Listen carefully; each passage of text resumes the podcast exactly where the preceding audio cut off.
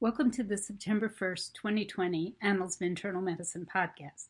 I'm Dr. Christine Laine, Annals Editor in Chief, with highlights of new material published in the last two weeks. As summer wanes in the Northern Hemisphere, Annals continues to publish many new articles related to the pandemic, but there are also some interesting new articles about non pandemic medicine. Some people live in fear of COVID 19, while others don't see it as a serious threat to their well being. The first article I'll mention discusses the psychological theory that may help to explain this diversity of responses. Years ago, J.T. MacCurdy, a Canadian psychiatrist, proposed that in the midst of a population wide traumatic event, the population can be divided into three groups. Direct hits. These are the people who suffer direct injury leading to their demise or incapacitation. The second group are near misses. These are those who feel the effects but are not debilitated by a physical effect. In the setting of the pandemic, these are individuals who may have become sick but recovered, or individuals who experienced sickness or death in those close to them. Remote misses comprise the third group.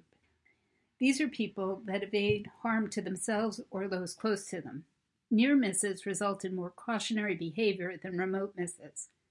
MacCurdy's theory is that if the proportion of remote misses in the population exceeds direct hits or near misses, the population can be left with a feeling of invulnerability and a false sense of security. This may be the situation with the COVID 19 pandemic. Despite its widespread impact, remote misses far exceed near misses. As debate continues over the reopening of schools in the U.S., a new analysis published in Annals on August 20th sheds lights on the risks for adults who work or live in close contact with school children. The researchers studied nationally representative data from the 2018 National Health Interview Survey to determine risk factors for severe COVID 19 illness among teachers and adults living with school aged children. They found that 2.3 million school teachers are either over 64 years of age or have chronic diseases that put them at high risk of severe COVID 19. These data highlight the importance of opening schools in a manner that protects both children and the adults that interact closely with them. Previous pandemics have led to psychiatric morbidity among healthcare workers. Protecting healthcare workers' mental health in the aftermath of COVID 19 requires an evidence based approach to developing and deploying comprehensive mental health support. In the next article, researchers from Stanford University School of Medicine, the University of California, San Francisco, Mayo Clinic and Children's Hospital of Los Angeles reviewed 96 articles addressing clinician mental health in COVID 19 and prior pandemics to identify common themes and lessons that may help to mitigate a pandemic related mental health crisis among clinicians. In addition to the literature review, the authors collaborated with the Collaborative for Healing and Renewal in Medicine Network to gather practice guidelines and resources from healthcare organizations and professional societies worldwide to synthesize a list of resources deemed high yield by well being leaders. This article is a must read for anyone who leads a clinical team and also for those of us who encounter colleagues who are suffering under the weight of the pandemic. Annual influenza epidemics in the United States result in 140,000 to 810,000 hospitalizations and 12,000 to 61,000 deaths each year. Although respiratory disease is a hallmark of influenza virus infection, cardiovascular events are also important complications of the flu.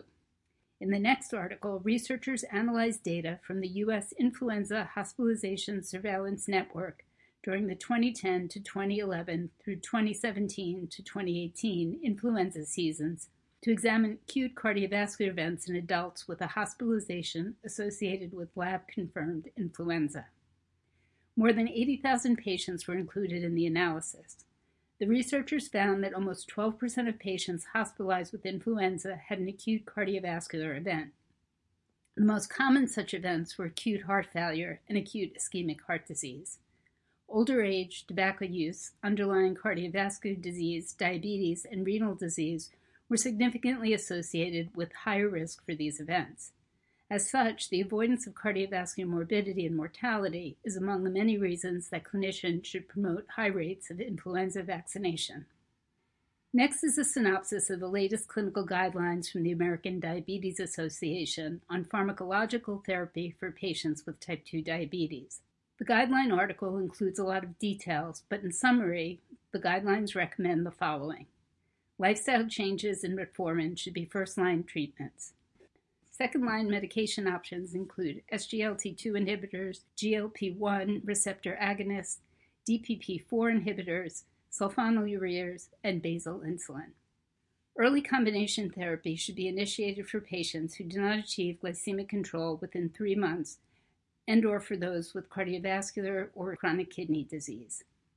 Insulin therapy should be discussed with patients as a way to escalate therapy rather than as a failure on the patient's part. And while we're on the topic of diabetes drugs, next is a case report in which metformin use revealed MELAS syndrome, a syndrome caused by genetic defects in mitochondrial DNA and characterized by encephalopathy, lactic acidosis, stroke like episodes, and an associated rare type of diabetes known as maternally inherited diabetes and deafness. Over recent days, Annals has also published updates of COVID 19 related living evidence reviews on angiotensin inhibitors and angiotensin receptor blockers and SARS CoV 2 infection, hydroxychloroquine in the prevention or treatment of COVID 19, and masks to prevent transmission of viral infection. Go to annals.org for the initial reviews and the most recent updates. Standard testing for SARS CoV 2 infection requires a nasopharyngeal or oropharyngeal sample, which introduces limitations such as the need for healthcare personnel to obtain the sample and the risk of transmission during sampling there is an urgent need for innovative testing strategies to expedite identification of cases and facilitate mass testing. Researchers compared results of saliva tests and standard diagnostic methods of nasopharyngeal and oropharyngeal swabs. Despite a lower estimated rate of detection compared to swab testing, they showed that saliva testing was feasible and may offer advantages on balance in remote, vulnerable, or challenging populations. Although studies indicate that influenza vaccination during pregnancy protects against morbidity in both the woman and her offspring, some pregnant women worry about flu vaccine during pregnancy. In the next article, researchers from Karolinska Institute in Stockholm, Sweden, studied live births between October 2009 and September 2010 in Sweden, with follow up through December 2016 to examine the risk for autism in babies of mothers who were vaccinated against influenza during pregnancy. In total, 39,726 infants were prenatally exposed to the vaccine, 13,845 of these during the first trimester, and 29,293 were unexposed. After a mean follow-up of 6.7 years, the researchers found that the risk for autism was virtually identical in vaccine-exposed and unexposed children. Restricting the analysis to vaccination in the first trimester of pregnancy did not influence these findings. These findings should assure pregnant women that receipt of influenza vaccination during pregnancy will not increase the risk of autism in their babies. Next is a survey based study that found that cannabis use is on the rise among older men and women in the U.S. The researchers studied data for 2016 to 2018 from the Behavioral Risk Factor Surveillance System, a random digit dials telephone survey with results that are generalizable to the U.S. population to describe recent trends in cannabis use among Americans older than age 55. The survey asked about the number of days in the prior month that respondents used marijuana. The researchers found that the average prevalence of cannabis use for all respondents aged 55 years or older was 4.9%, with the proportion of men reporting use twice as high as that for women. Use decreased with age and was generally higher in states where recreational cannabis was legal. The authors advise healthcare providers to be attentive to the potential for cannabis use in adults in this age group they also believe these data support the need for studies of the effectiveness and safety of cannabis for medical conditions in this rapidly growing segment of the population. The next article shows a deep learning model, a form of artificial intelligence that was more accurate than the current standard for predicting a person's 12 year risk of developing lung cancer.